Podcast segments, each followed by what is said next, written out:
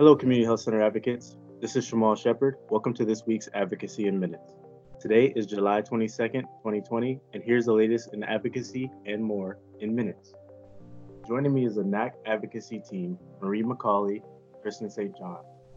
We want to commemorate the life and advocacy of an American hero, Representative John Lewis of Georgia. The passing of this civil rights leader and community health center friend is difficult for us all. We celebrate and honor his life and legacy. Our most sincere condolences go out to the Lewis family and all who are mourning this loss.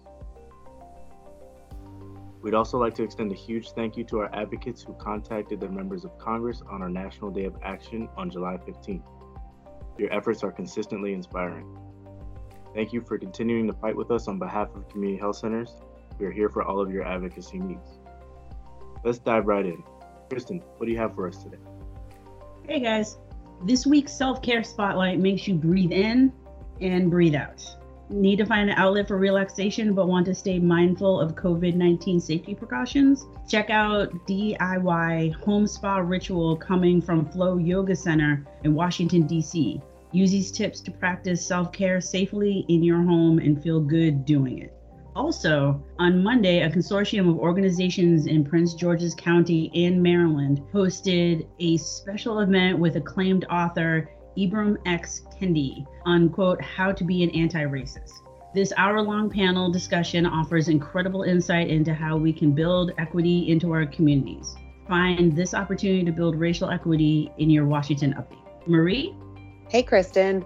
This week, the Senate returned from their two week state work period and Senate leaders will unveil their fourth COVID related stimulus package. The Senate proposal will likely be narrower in scope compared to the House passed HEROES Act, where advocates successfully pushed for $7.6 billion in emergency funding for CHCs and lookalikes, and for Paycheck Protection Program funding to be applied to health centers with over 500 employees. On Tuesday, Rodney B. Jones Sr., CEO of East Liberty Health Center in Pittsburgh, Pennsylvania, was asked to virtually testify before the Senate Special Committee on Aging for their hearing entitled The COVID 19 Pandemic and Seniors A Look at Racial Health Disparities. Many thanks to Rodney for lending his expertise and time to discuss what health centers are doing to address racial health disparities for seniors. Finally, last week, Representatives Mike Thompson, David Schweikert, Bill Johnson, Peter Welch, and Doris Matsui introduced the Protecting Access to Post COVID 19 Telehealth Act of 2020. The bill includes provisions to allow FQHCs and rural health centers to permanently serve as distance sites in Medicare and receive payments at the Medicare PPS rate. The bill also removes the geographic restrictions of originating sites and makes the home an eligible originating site. Thank you for those updates, Marie. Drug manufacturers Eli Lilly and Merck have recently taken actions targeting health centers and other 340B providers' abilities to use contract pharmacies to distribute drugs purchased under 340B. As part of the response to these actions, NACHC encourages all health centers to prepare a short document outlining the value of contract pharmacies to their patients' ability to access affordable pharmaceuticals and other services. A template for developing this type of document is available at the NACHC 340B webpage under Important Links.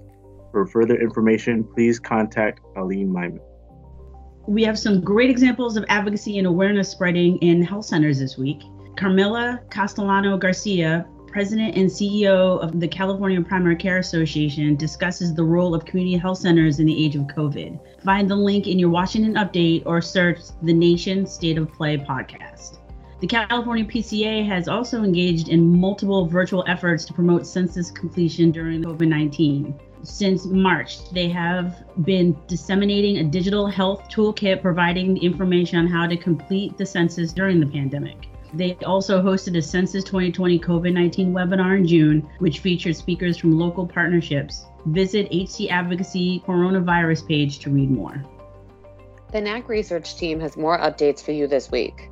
Please make sure that your health center has completed their COVID 19 assessment at bit.ly backslash testing CFI. This information is essential to help inform policymakers on supporting CHCs. There are also updated infographics and fact sheets that can be found at nachc.org backslash research dash and dash data. Please contact Sarah Bazer of NACHC's research team with any questions or concerns.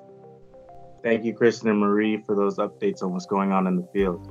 Lastly, a learning opportunity that we have for advocates coming up in a few weeks is an Advocacy 101 webinar titled Leveraging Social Media on August 6 at 4 p.m. Eastern. This session will provide tools and ideas for health center advocates to engage social media influencers and build a larger audience platform for their messages. Attendees will learn how to reach broader audiences through compelling narrative storytelling. Register at hcadvocacy.org backslash calendar. Thanks, team. For our listeners, some quick reminders. Please continue to refer to our HC Advocacy coronavirus advocacy tools in this challenging time. You can find the advocacy website at hcadvocacy.org. In order to keep up with all upcoming advocacy events, visit hcadvocacy.org backslash calendar. For further support, please email us at grassroots at nachc.org or follow us on Twitter and Facebook at hcadvocacy.